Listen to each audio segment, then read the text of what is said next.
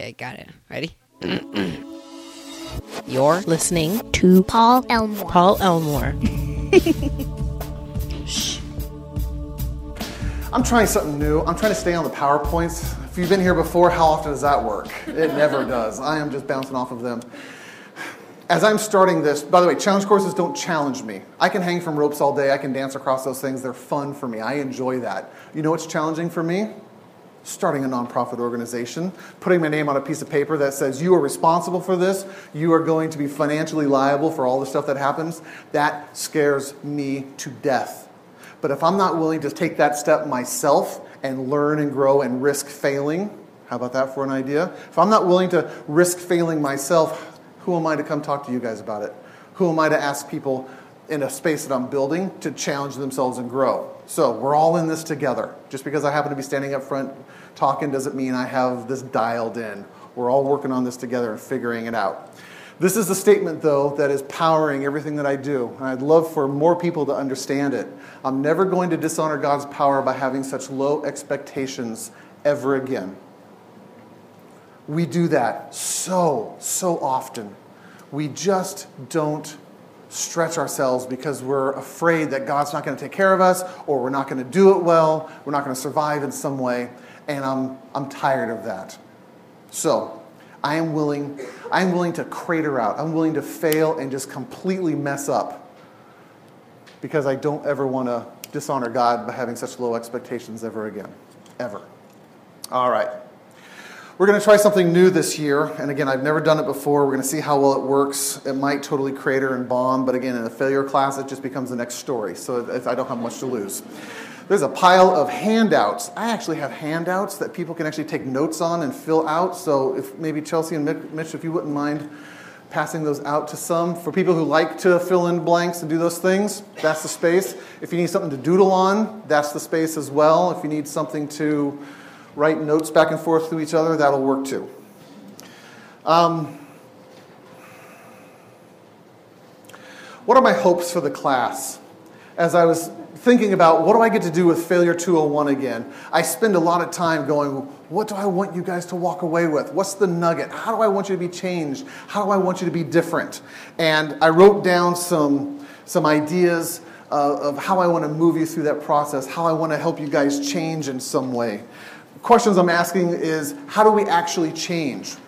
I think here in Refuge we're going, my goodness, I've been here for how long and I'm still struggling with the same thing over and over and over again. Why can't I actually get a handle on this? Why can't I finally break through this? Why can't I deal with this thing that is holding me back? So, what is it that actually produces change? By the way, it's not information. Information is helpful, it's a tool, but it's not the thing that changes you. Um, Next question I'm asking is how are beliefs shaped? There are certain beliefs that you have about yourself and about the world out there. How do those get shaped? How do those form this um, foundational place into failure in your perspective of making mistakes? Um, why is failure so powerful? How come just screwing up and making mistakes can keep someone stuck for 10 years before they try again? I got a friend of mine, that's, that's his story. He got fired from a job, and it took him 10 years to be able to recover from that. How come that is so powerful? I think there's answers to this. Um, what would happen? What would happen if our values, who we are as a person, what we believe about ourselves was solid, was permanent, did not actually change, didn't actually shift? What would we try? The statement I've heard is if you were guaranteed not to fail, it could never ever happen what would you actually try? I love that question. It's a question of dreaming and thinking. If you were guaranteed not to fail, what would you do different? I know how I'd answer that question. How would you? And then finally, the concept of grace. The first thing on the notes there is I actually want to change the name of the class, isn't it? Something like that. I actually want to change the name of the class to graceful failure. I think that would actually be more appropriate instead of failure 201, which is just very, you know, scholastic and stuff. When we are able to fail and still accept ourselves. That's the idea of grace. Grace is while you are imperfect, while you are flawed, while you are not good enough, I will still accept you. We hate grace because most of us like to earn it for ourselves, don't we? We like to go, I can prove I'm good enough. I can guarantee that my efforts, my work is going to make me better.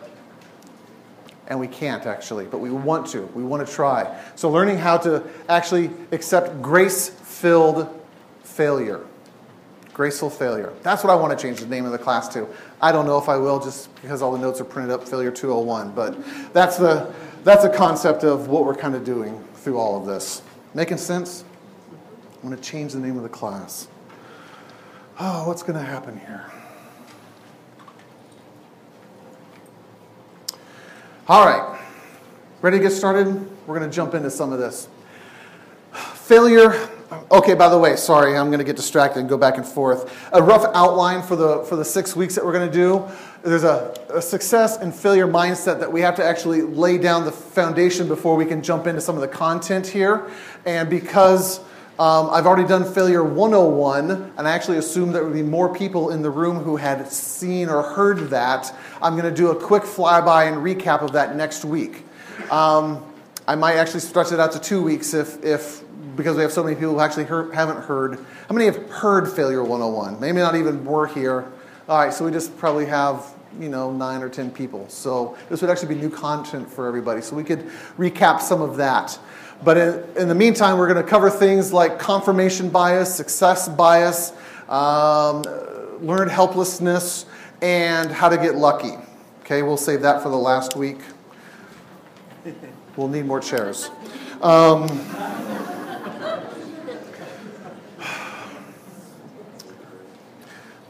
there's a mindset that sets people apart who who are able to embrace their failures. There's a, there's a mindset that they're able to say, my failures aren't going to actually shape who I am and what I am about. Um, like I mentioned before, the only way to overcome the fear of failure is to do something. Thinking about it is never going to be enough. That's bad news for some people, that's good news for others.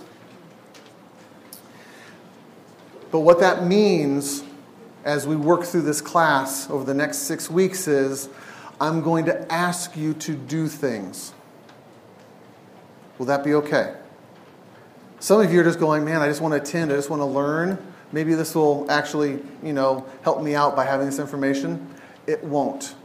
I'm an incredibly experiential counselor and, and therapist. I like making my clients do things, so that's, that's what you guys get to do. So if we're going to do things, if we're going to actually trying things like that, um, what's it going to take? I want you to be thinking in your mind, what's it going to take for me to be able to actually willing to try something? Doing something builds resilience. That's an incredibly important word that I think most of the most of the scholastic educational system doesn't quite um, pick up anymore. Resilience is about learning how to endure difficult and painful situations. It isn't about avoiding them. A lot of our energy, mental energy, is spent going, how can I avoid failure? How can I avoid pain? How can I avoid discomfort? And I, I'm the bearer of bad news because that's not what we're going to do. I actually want you to fail more. How many are glad you came? How many are going, all right, I'm going to know what I got my Monday nights free now because I'm not coming back. it's so counterintuitive. We hate, we hate having to go through it. And yet, if we don't go through it, we never build resilience. I've talked about the emotional weight room that we get into. Um, my son plays football and he goes to the weight room every every morning during uh, summer here just to bulk up and uh, get stronger so that when football season starts he's a big line man. Um, he loves to flatten the guy next to him. Just he just takes him down. It's really fun to watch by the way as a father to watch your son clobber somebody else build, makes you feel feel proud. But if he gets into the weight room and he sits down on the on the bench press and he goes eh, it's heavy and puts the bar back down because he doesn't want to strain, he doesn't want to grow, he doesn't want to push himself. How strong is he going to get? My son's going to get flattened, he's going to get clobbered. So he goes to a place intentionally looking to stretch himself, looking intentionally to, to work out and become stronger. That is what you guys get to do for the next six weeks, should you choose to accept it. I'm going to ask you to grow and stretch yourself in some practical, tangible way, emotionally. We learn how to sit in harder and harder and harder situations. Overcoming your fear of failure is inherently experiential. I'm kind of beating that one to death. So this summer, we're going to try to do more than listen. Okay? We crave safety. We grow best when we are safe but uncomfortable. I'm going to say that again. We grow best when we are safe but uncomfortable. So the bad news is, is my job is to make you uncomfortable. I'm glad I'm here. It's going to be a fun time. So to do that, um, let's just try something here. I put my thing in front of the speaker, so it's going to get squeaky. Yeah. All right, let's try this. I need um, three volunteers, please. Give me some volunteers, volunteers, volunteers. One, two, thank you, three. Wonderful, wonderful, wonderful. Let's put that right there. Hey, it didn't squeak that time. I'm just going to come right here and grab these if you don't mind. All right, perfect. Coming up on the front for me, please. Thank you. Very good. Yes, two guys and a girl. This is going to be fantastic. Guys, come over here. Come on over here. All right. Um, in my office, I have a dartboard. I just like darts, they're a lot of fun. So, gentlemen, if you wouldn't mind holding that, just hang on to those for a second. Uh oh. Grab that and stick it back on there. All right, very good, very good, very good. All right. Would you hold that, please? And come right over here. Turn one, just, just hold it right up. There you go. All right, gentlemen. I did, actually. What do you think? Are we ready to go? Do you want to change your volunteering status at all? Are you okay? No, I'm trusting you. You trust these guys? I don't trust me. I don't, I don't have the darts. I have no control right now. This is terrifying, isn't it? No. I'm No? actually fairly calm. Really? Wow. For some reason, I have every confidence it's not going to happen. Braver than me, because that would be, I'm not going to do that. That would be terrible. Let's bring this over here. I don't think that's going to hold. That's going to fall off, and when it does, it's going to make a large crash. Just be aware, okay? It's going to happen. Come on over here, guys. Wonderful. There is a small child behind you. Please don't bump into the nice family here, okay? We're going to have you come stand right over here if you guys want to just be careful. What I'm going to ask you to do is you're each going to get three darts, and you're going to try to put it into the bullseye, okay? Stand away. See how well you guys, see how well you do. You're going to have to back up a little bit more because that's filling from the little kids section. Very nice. What's your name? Michael. Michael. Michael's up. Let's see how well Michael does. This is going to get fun. All right. He's a lefty. Not bad. Not bad at all. Okay. First round. Hey, uh, see? All right. Sorry about that.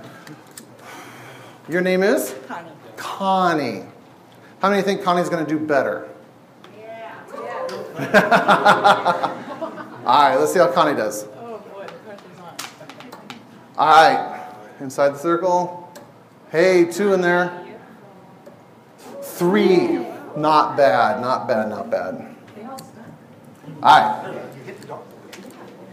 Give us your name. James. James is up. See what James can do. Oh, look at he has a stance. Okay, one, two. All right, very nice. Who did the best? James. I to vote for James. Who did the best?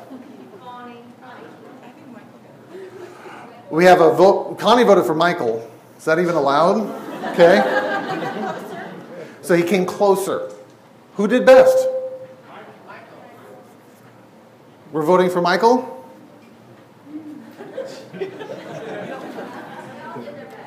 Oh, they all did their best. All right, so we have someone who's trying to balance that nice, we don't want to hurt anybody's feelings line, and we're just going to say everybody wins. Here's a participation certificate. Well done. Good job. Michael, one more round. Let's see how you do.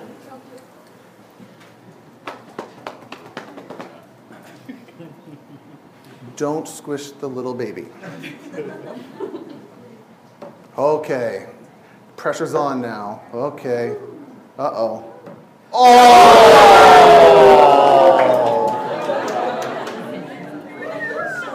It's in the 50, not the 100, just so you know. He's not that good. All right. Connie, pressure's on.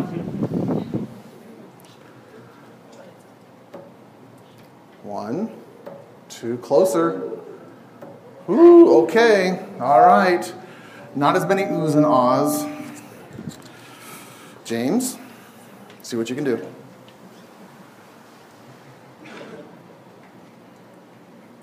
He closed his eyes, by the way. I saw that. You didn't see that. He's showing off. He's showboating now. Okay? You saw that too. All right. Oh. Okay, so here's some grouping thing going on. We could talk about that. Who did better that time? Michael. All right. Ladies and gentlemen, thank you very much. You can sit down.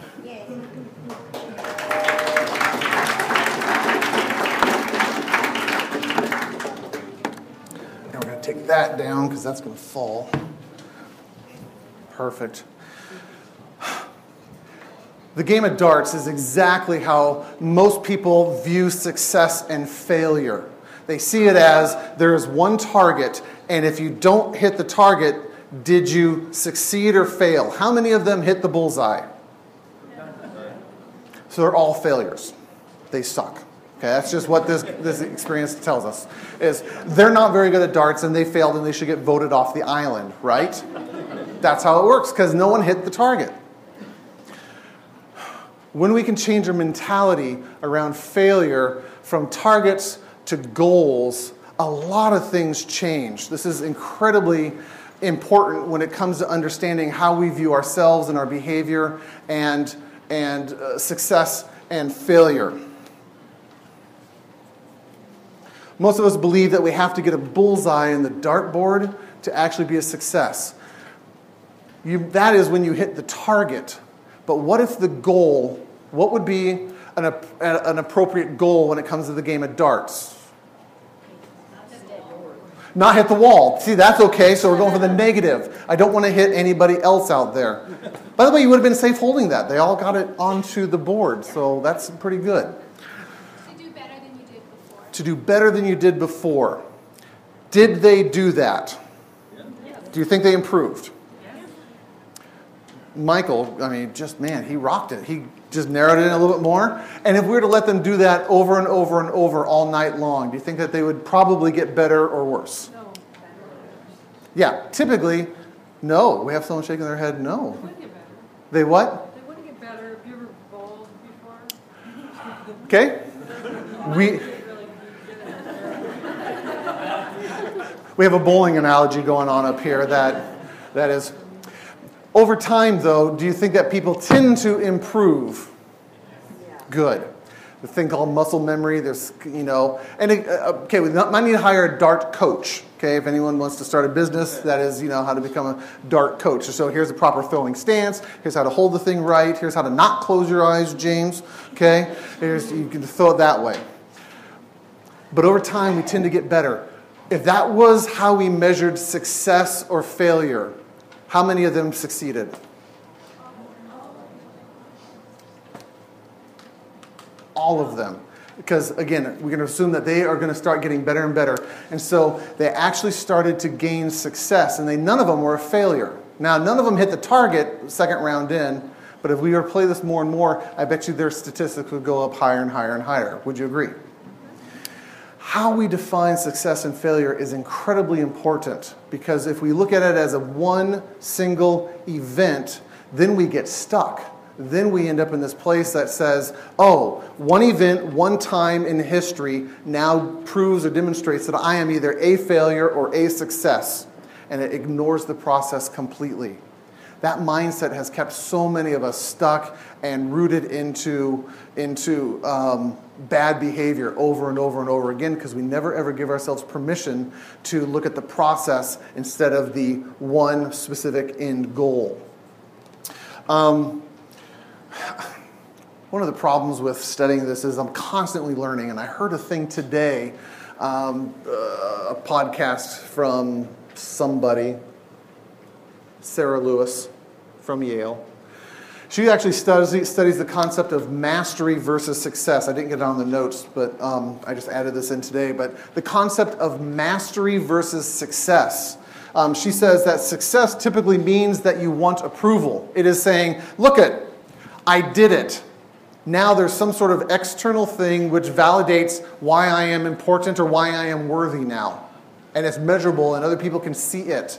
Versus mastery, which is I might not have succeeded in that particular event, but I am gaining mastery over it. I am getting better at it. I am progressing and growing. That usually means that I have an internal level of acceptance of myself. It means that what I am doing is, is I'm not listening to other people internal validation versus external validation. External validation is, is I'm not allowed to think good things about myself unless other people out there think good things about me. That's also called being held hostage. Because I can walk up to any number of people and their opinion is going to differ, which now means I got to change for you. Oh, wait, you're different. I got to change for you. Nope, I got to change for you. Nope, I got to change. That gets exhausting really, really fast. It just becomes overwhelming and, and it's an impossible way to maintain. So when you gain mastery, you are moving into a state that says, I'm going to internally validate myself and I'm not going to be dependent upon other people's opinions for me to find that acceptance within myself.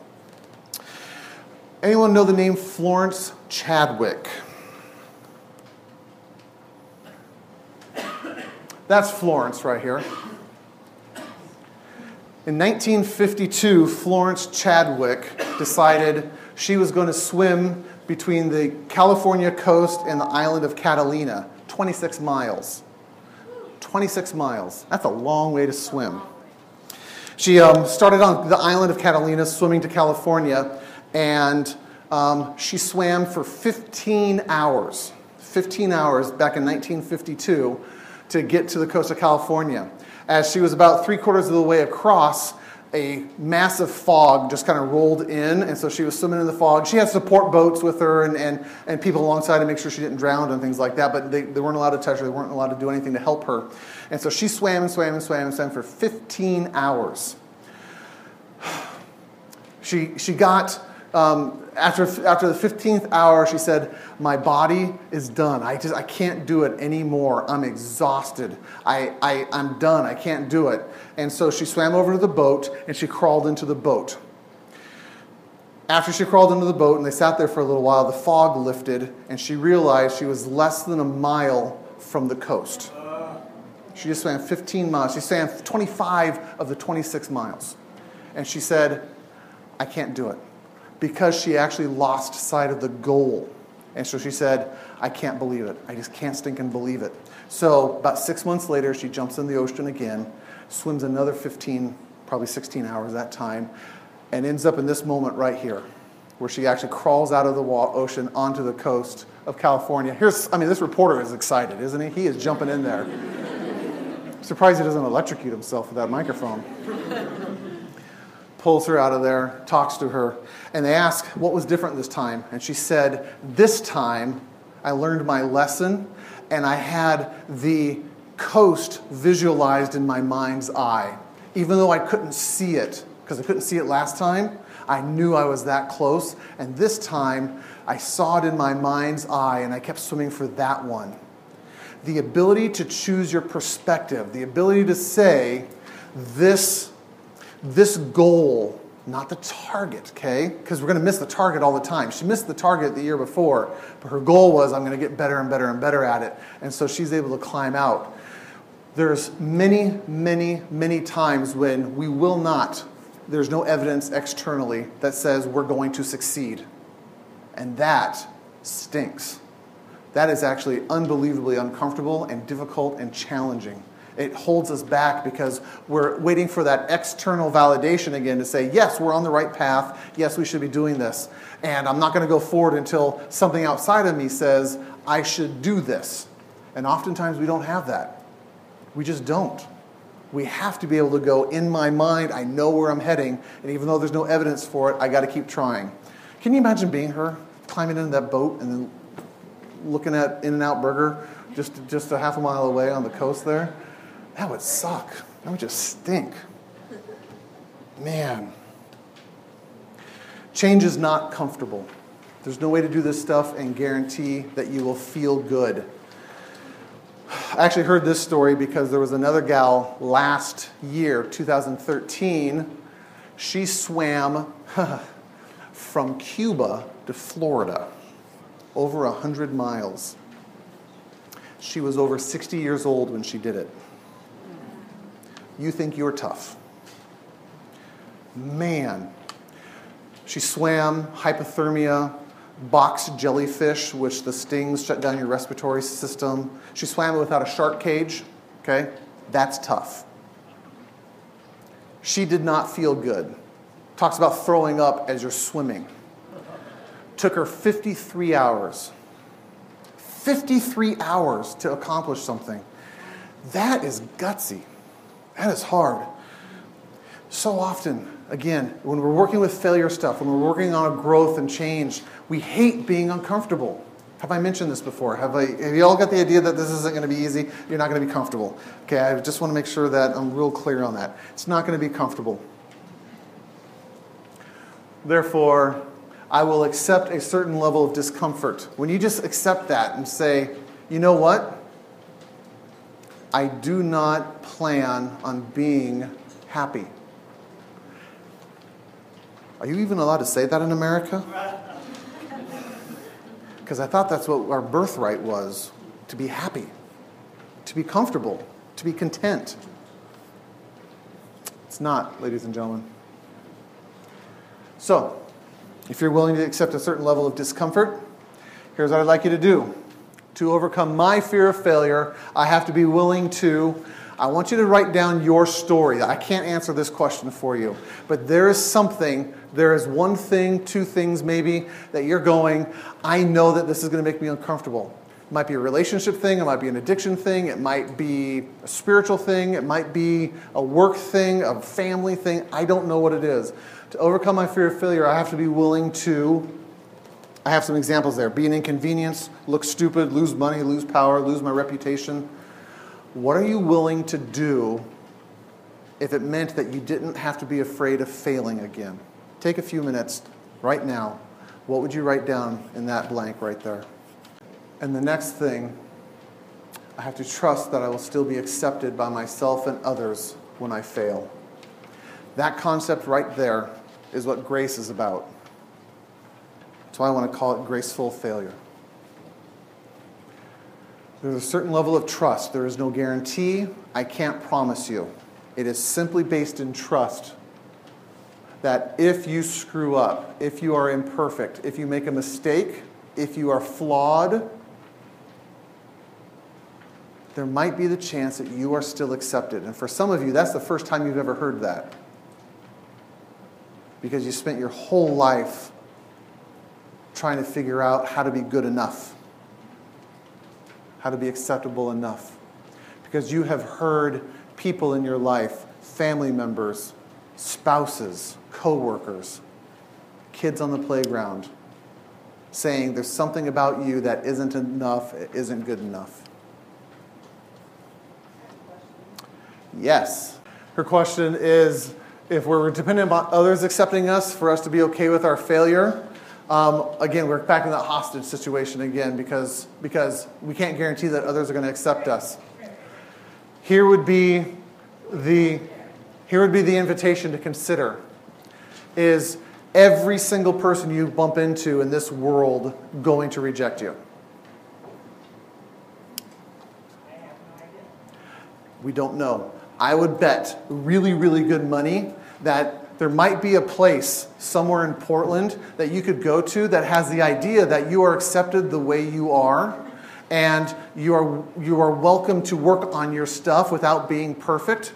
And you do receive this acceptance from others. It might not be from the people you know now, but that does not mean that there aren't people out there who are willing to do that. And so you get to choose to hang out with those people rather than choose to hang out with the people who go, You suck. That make sense? We are social creatures. We don't, we don't run around individually, okay? We're, we run in packs. That's just how we are built. We need community for us to thrive. And I think that when you have the belief system that says nobody's going to accept me and I am completely alone in this, that shapes profoundly how you relate to the world. Would that make sense? But when we have a different belief system that says, I might not have found the people who accept me for who I am yet, but I will keep looking and I will, you know, hunt, try to track down places that talk about you're accepted the way you are and come work on your stuff. I have a couple recommendations if you're looking for that, by the way. I might know a couple spots or two that might be able to help you out with that. Any other questions, by the way? You can ask lots of questions. Yes? Yes. Because like we shouldn't, I mean, what I heard you say before was that we should have that internalized, Correct. you know, so Yep. do we really care if others accept us? We're not dependent upon it. This doesn't say that we will be healthy unless everyone accepts us. It says, I'm going through the world and I'm going to accept myself. Uh, rule of thumb is basically we teach others how to treat us by the way we treat ourselves. And so when we treat ourselves as valuable, worthwhile, and accepted, then people tend to treat us that way. We don't require it, we don't demand it. We don't walk around going, You will accept me, and if you don't accept me, then I'm not going to be happy, and so I got to do everything I can to manipulate and control you to make me happy. That's exhausting. But we do go around saying, I expect you to treat me respectfully and kindly and valuable because I'm a valuable human being. And if you choose not to treat me that way, again, I'm not going to hang out with you guys, and I'm going to go hang out with people who will treat me that way. So it's not dependent, but it is um, part of the process. Any other questions? Throw them out. These are good. I like them. Questions are always really, really good. All right. Um, I mentioned trust is required to overcome failure. Just wanted to keep hitting that over and over and over again. We demand evidence. When we're trying to change, we go, I demand that I can see how this is going to work before we actually get started. And that is never going to happen. It's a massive act of faith and trust before you get started. Yep. When you say trust is required to compare trust in whom or what? Yeah. That's a good question. The question was trust in whom? Trust in what? Lots of things. It's a broad statement. Trust in yourself, trust that you're accepted by, by your creator already, trust in other people, trust in the process. So it's a, it's a general statement just saying this, this element is a necessary skill set. Does that make sense? Same question would be communication is necessary for healthy relationships. Communication about what? We could list a thousand things, but the principle of communication is important. So, trust is a skill set. By the way, this is hard for some people. I don't know if you know that. Trust can actually get, get burned and, and demolished because of past experiences from some people. I work with abuse survivors all day long and who look at me and go, Why in the world should I trust anybody ever again? I did that once and I got burned bad. And if you don't live your life open to this, you build yourself an incredibly beautiful prison that you never choose to step out of. Isn't that a choice that we make all the time that we choose to trust? Yep. And some days we're better at it, and some days we're worse at it. Just depends on where you're at. But yeah, it is. It's not a one-time thing. Okay, I trust now. Good. I'm good for the rest of my life. I just filled that cup up. Let's move on. No, it's every day. Every day you are saying, I'm going to try this again. I've been married for 21 years, and I have to trust my wife over and over and over again because good days and bad days, sometimes it works out and sometimes it doesn't because we're flawed. me a little bit more than her, but we're flawed. Yes. Um, could vulnerable be, could vulnerable be like another uh, word to fill in for trust? Could vulnerability be another word to fill in for trust? Um, yeah, I'd be okay with that. That'd be just fine. It's your paper. You can fill in whatever you want there. Monkeys is required to overcome. I don't know. It's up to you. Yes, trust requires vulnerability. So, yeah, openness, lots of those things. Non guardedness. Pick up a word there. Other questions as we're moving through this? When we pack 120 people in here, it gets warm, doesn't it? And this is a cool day. Some of the other nights that we've been here, it has been sweltering. So we're, we're you know, just breathe on each other. It'll cool each other off. Um, here's the next concept, and this was fantastic when I came across it. It's called positive uncertainty. This is, um, I just, I love this. Positive uncertainty is a philosophy for making decisions when you do not know what the future will be, which is all the time. I hear so often from my clients, I'm scared to try something because I don't know what's going to happen. Duh.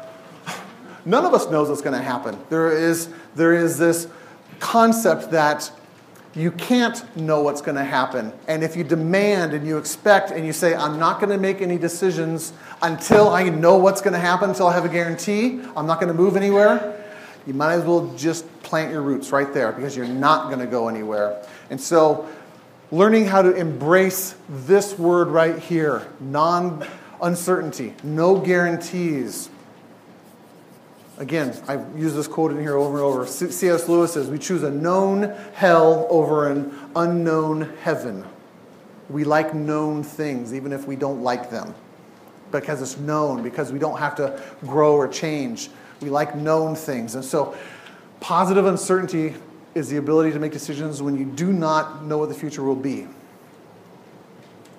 I say this, this is, this is freeing. I want you to just be able to relax and go, I don't know what's going to happen on the way home from, from refuge tonight. And we hear those stories over and over and over again. I listened to a story today of a gal, she was a champion snowboarder, and at 18 years old, she woke up feeling like she had the flu. Within two days, her legs had been amputated because of meningitis. Two days.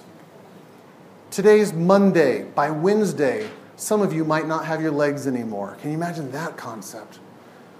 And so if we go, I demand to know what happens before I move forward. Man, bring your sleeping bags because we're staying in refuge because we're not moving anywhere. It just doesn't work. And so there's two attitudes. One is first, you need to be able to accept the uncertainty of the future because the future is real and inevitable.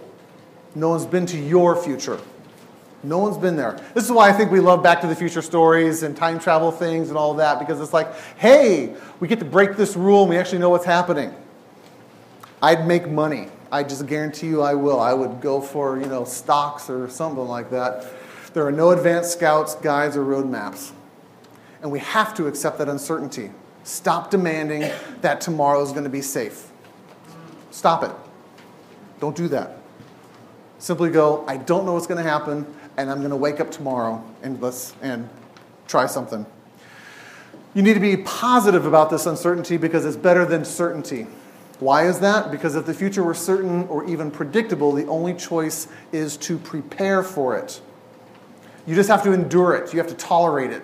You can't do anything about it. If it was guaranteed, you're stuck. This is the idea of fate. This is the idea of those things like that. But by being uncertain, you allow yourself to be a proactive decision maker instead of a reactive decision maker. You get to affect your future. How about that? Isn't that cool? That is hopeful right there. That is when you have friends who you just don't like anymore, who are not positive in your life, you can go, I am not stuck with them. I don't just have to prepare on how to deal with them anymore. I actually don't think they should be in my life anymore, and I'm going to go find healthier people. And then we do a whole series on boundaries and how to do that, but that's later. Proactive. It says, here's where I want to get to, and I can prepare for it, and I'm going to make that happen in my life rather than just deal and be reactive. Talk about this all the time. When you are reactive, you are held hostage by the events. This thing happens, so I got to come up with what to do. This thing happens, I got to come up with what to do. And you get exhausted because you just don't know what's coming. But when you get to be proactive and it's saying, you know what? I don't actually like this thing. I don't think I'm going to go. That's amazing. That's just truly amazing. I had a client who, um, yeah, always goes back to family, doesn't it? Um, there was a family function that she just didn't want to go to, but again, there was all the expectations and disappointment of parents and relatives and all this thing. And she spent half the session convincing me how much she just didn't want to go to this event. And so I said, Don't go. I'm a really good counselor. That's how it works, okay? And she says, Well, I can't. I have to because of this and this and this and this. And I said, Really? You have to? What's going to happen if you don't? Will the principal get you in trouble? No. Will they come and arrest you? No. Is it illegal not to go? No. Is it immoral not to go? Is God going to, you know, zap you? No. So, if it's not illegal, immoral, or fattening, and you're not, and you, and you don't want to go, who's this going to affect? Well, so and so is going to be disappointed in me. Yes, they will. Is that okay? She goes, You're allowed to disappoint people? Whole new concept. Yeah, let's see what happens. And so she tried it, and she didn't go. And yes, there was flack. It all came back, and she showed me the text messages and the emails of, Why didn't you come? And we're disappointed in all of that. And she goes, You know what?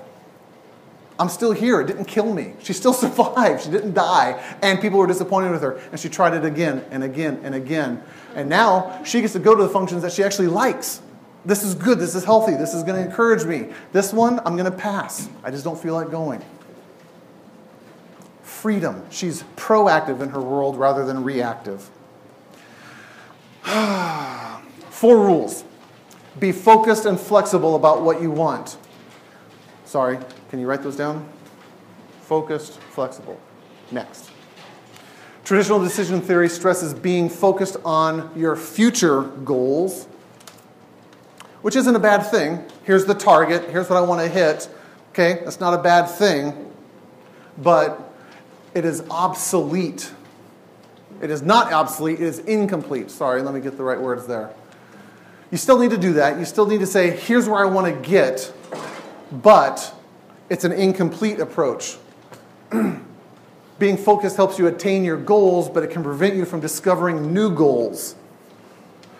When you say, This is the only way, this is where I want to get, and if I don't get there, I am a failure. I'm a screw up. I messed up. This is the only thing to determine my success or failure. Then it actually prevents you from going, Wow, I got lost and I found this really good Thai food restaurant place. It is fantastic. You should try this. It's, it's, it is.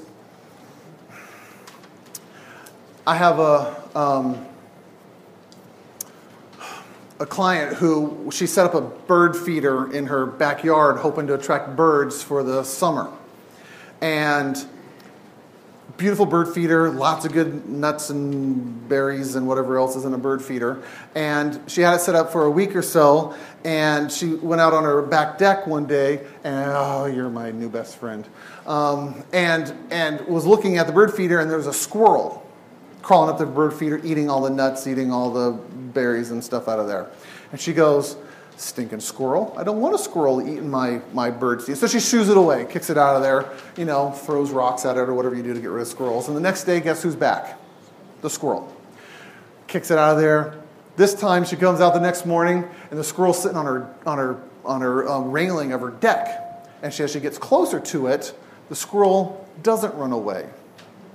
Defiant squirrel, op, op, um, obstinate defiant disorder. That's what I'm trying to look for. Squirrel just doesn't want to run away. And she goes, huh, this is interesting. And so she gets, she tries something. She grabs a little peanut from her bag of bird feed or whatever it is and walks up to the squirrel slowly. And the squirrel takes the thing out of her hand. She goes, This is pretty cool. I can't believe it. And tries it again. And over the next week or so, this squirrel gets closer and closer to her now. It comes up and you know leans on her patio door looking in there like, Where's the food?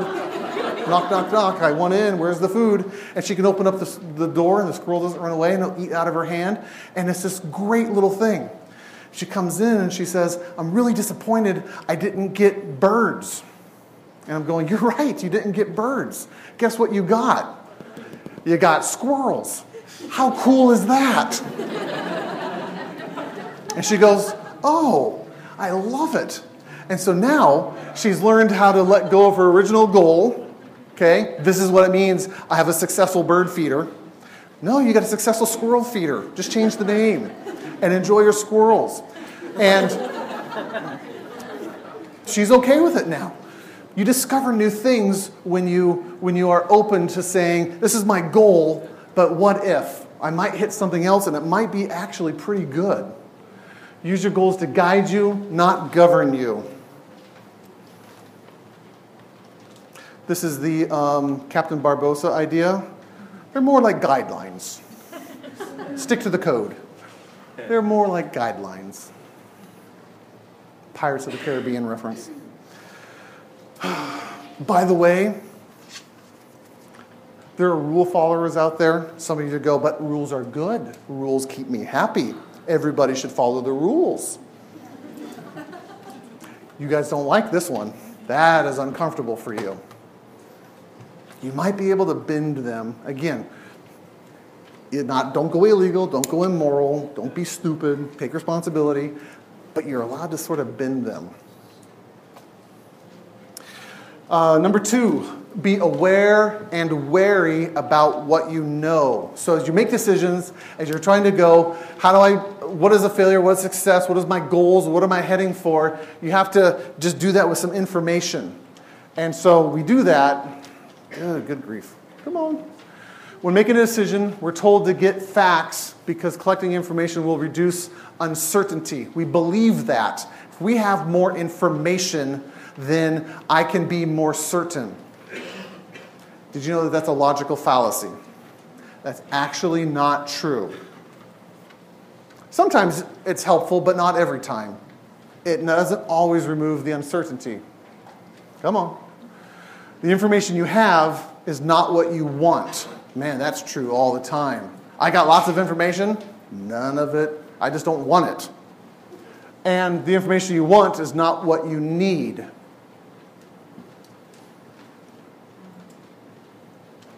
The information you need is not always available. I just need to know what's going to happen. You don't get that. You just don't get that every time. Looking for misinformation, which is missing information, and out of date information. This is the um, MapQuest that you load up to figure out where you're going, and it takes you down a road, and the road isn't done yet.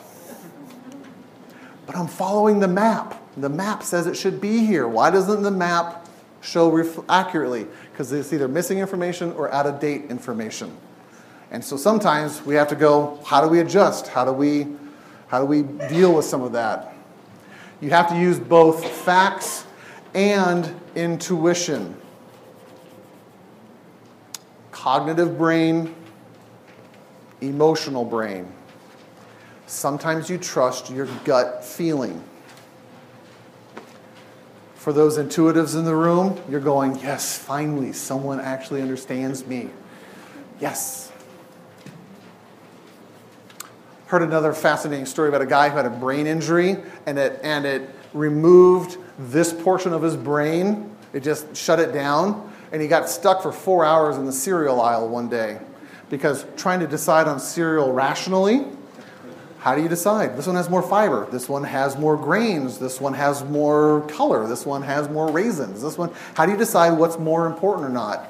It actually comes down to, I think I like this one better. You got stuck for four hours. That's terrible. Cereal. To be aware and wary is to use your whole brain. The rational, factual side of the intuitive, imaginative the rational, factual side, and the intuitive, imaginative side. Scripture actually talks about that. Did you know it? Philippians, it talks about there is a peace that passes understanding. Sometimes we have a peace about something that doesn't actually make sense, it passes understanding. And it's there to guard your heart, emotions, and your mind, logical decision making in Christ Jesus. It's how we're built. And if we weigh one side or the other, then it actually becomes problematic.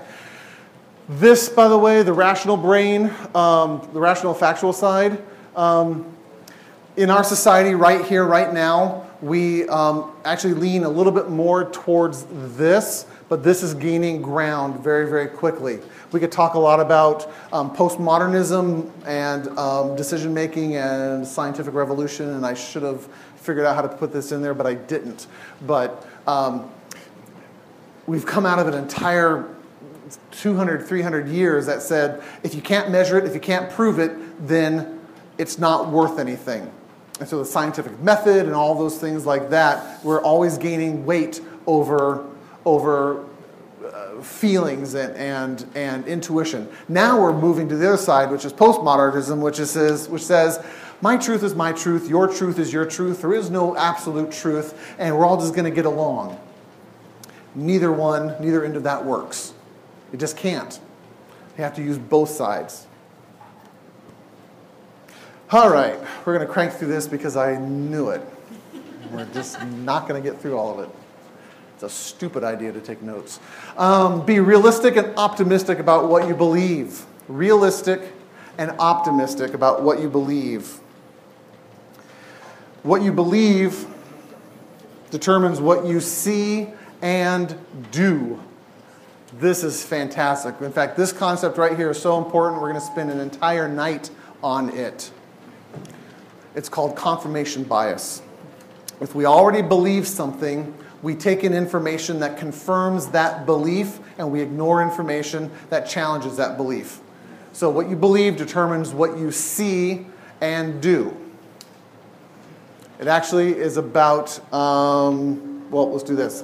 To be realistic is not to be totally objective because there is no such thing. We all have our opinions, we all have our paradigms, we all have our biases. Knowing what those are will help you make better decisions and help determine what is a failure and what is a success. Um, come on. There we go. Reality is not what is out there, it is also in the mind's eye of the beholder. That's a very postmodern belief right there, isn't it? But it's true.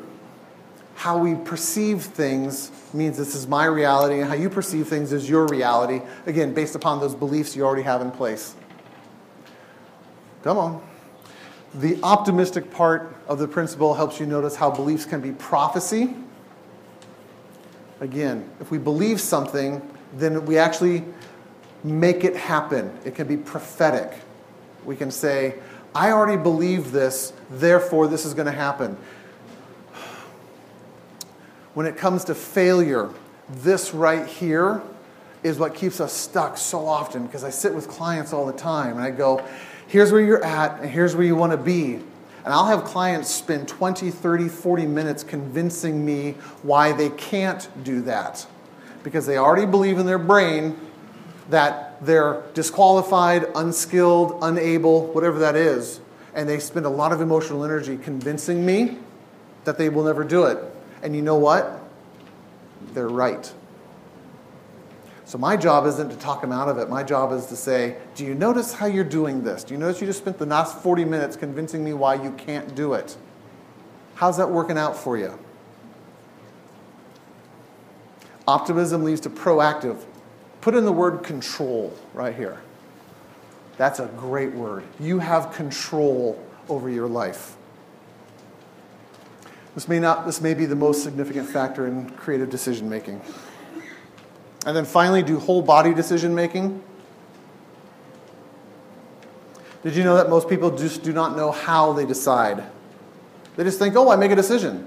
But they don't understand the process. They don't understand the thinking behind it. That's what we're going to spend some time doing in this six week series, helping you understand how you think, which now determines if something is a success or something is a failure.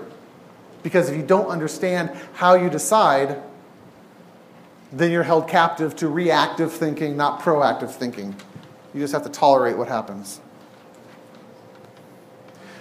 To be whole brained and bodied, you use both your head and your heart while deciding. Holistic approach. I really like holistic approaches. All right, another Barbossa principle avoid rigid decision rules. Rules are for guidance, not obedience.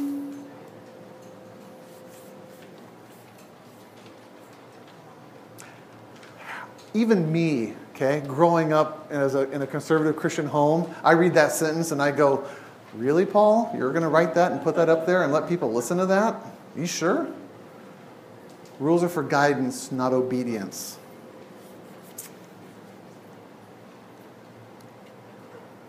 I'm looking forward to some of you pushing back on that, by the way. That'll be. You're going to go right now. Go. Marriage, I mean, um, you could say, oh, there's rules about being married, you know, you don't see the thing.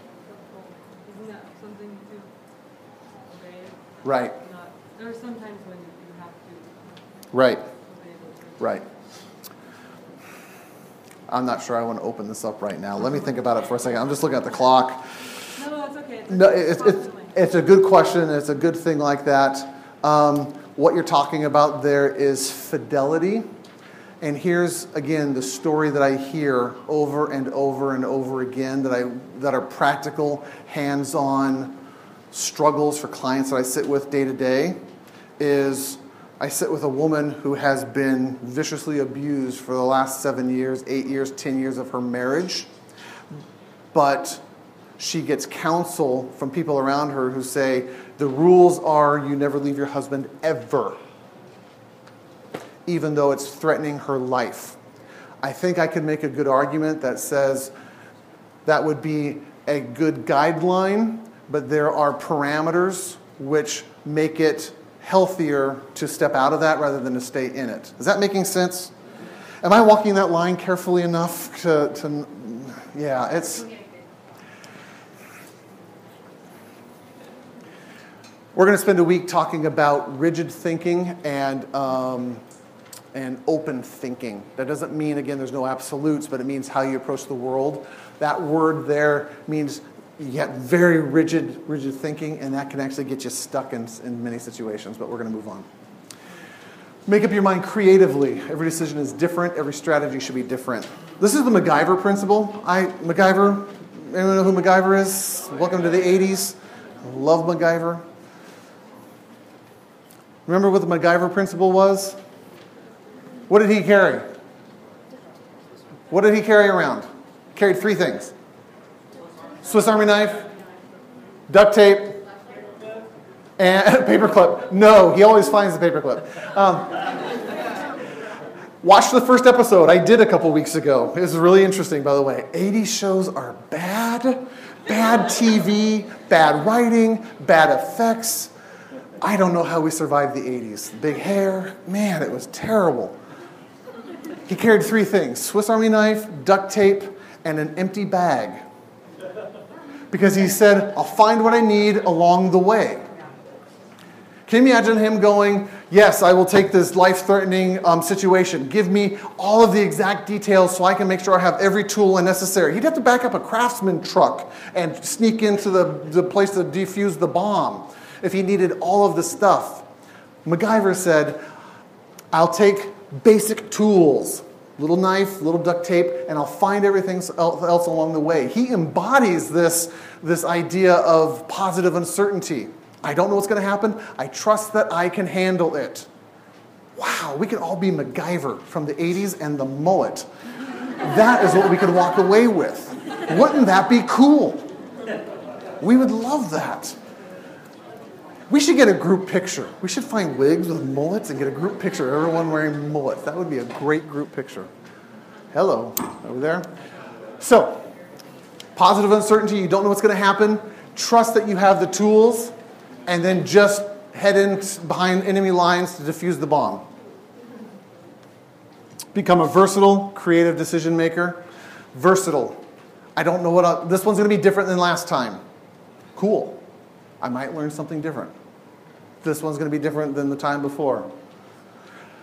As a counselor, I can guarantee you that I have never sat with the same client twice. They come in with new stuff all the time, all the time, all the time. And the ones I can't handle, by the way, I'm, I think I'm a good counselor, but I can't actually help everybody. So does that mean I'm stuck and I, they're stuck? No, it means I, I can't help you. I know who can, and I hand them off to someone who will take care of them because I know my limits. I don't have to fix everything. You don't either. Uh, being positive about uncertainty brings about the opportunity for proactive creativity. Hear that word over and over? Am I just beating that into the ground yet? Proactive creativity instead of reactive. This is about, this is how you overcome failure, is this mentality. The future is certain. All you can do is prepare for it. That's the bad news. When the future is uncertain, you have the opportunity to influence it. That is so nice. This is the adult principle, by the way. In life, we typically react out of three kind of states. Um, for the fancy word, is called transactional analysis. It means that we usually operate out of the child mentality or state, we operate out of the protector mentality or state, we operate out of the adult mentality or state. Children have to tolerate. They do not get to influence their, their world very much. I can remember going shopping with my mother as she was looking for clothes. As an 11 year old boy, going with your mother as she's shopping for clothes is death warmed over. Man, it's just terrible. And there's nothing you can do about it. So you sit underneath the clothes racks and you find rubber bands and you just try to entertain yourself as much as you can. You have to tolerate it. Adults can go, Mom, nice to see you. You're going shopping. Wonderful. Have a great time. I'm going to a movie. We don't have to tolerate. We can be proactive. We can influence our future. Um, you can be part of creating your future.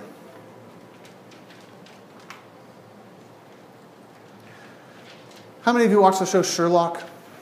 BBC? If you haven't seen it, that is your homework. Okay? It's on Netflix. Rent it. Steal cable from your neighbors. Whatever it's going to take. Watch Sherlock. Why do you think Sherlock, for those who have seen it, what do you think is the draw to that show? Why do people like it? It's so brilliant.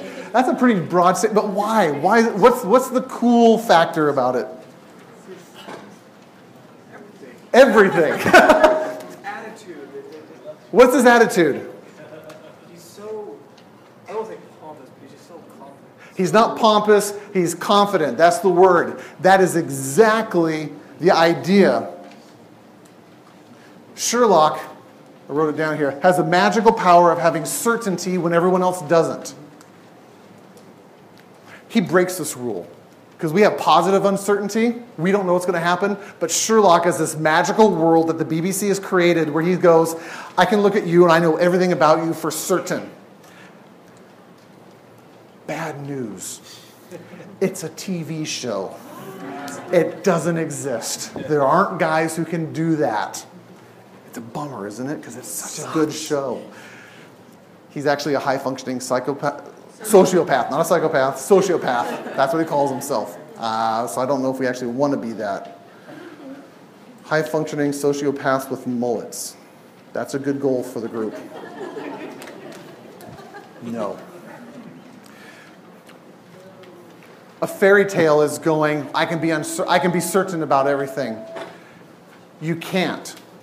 So as you walk out of here tonight, I want you to go. I'm going to get in my car. I'm going to get on my bicycle. I'm going to start walking down the street. And I don't know what's going to happen in the next 20 minutes. I can't wait to see what happens. I tell my clients all the time get lost. Not like we're done with the session, get out of here, get lost.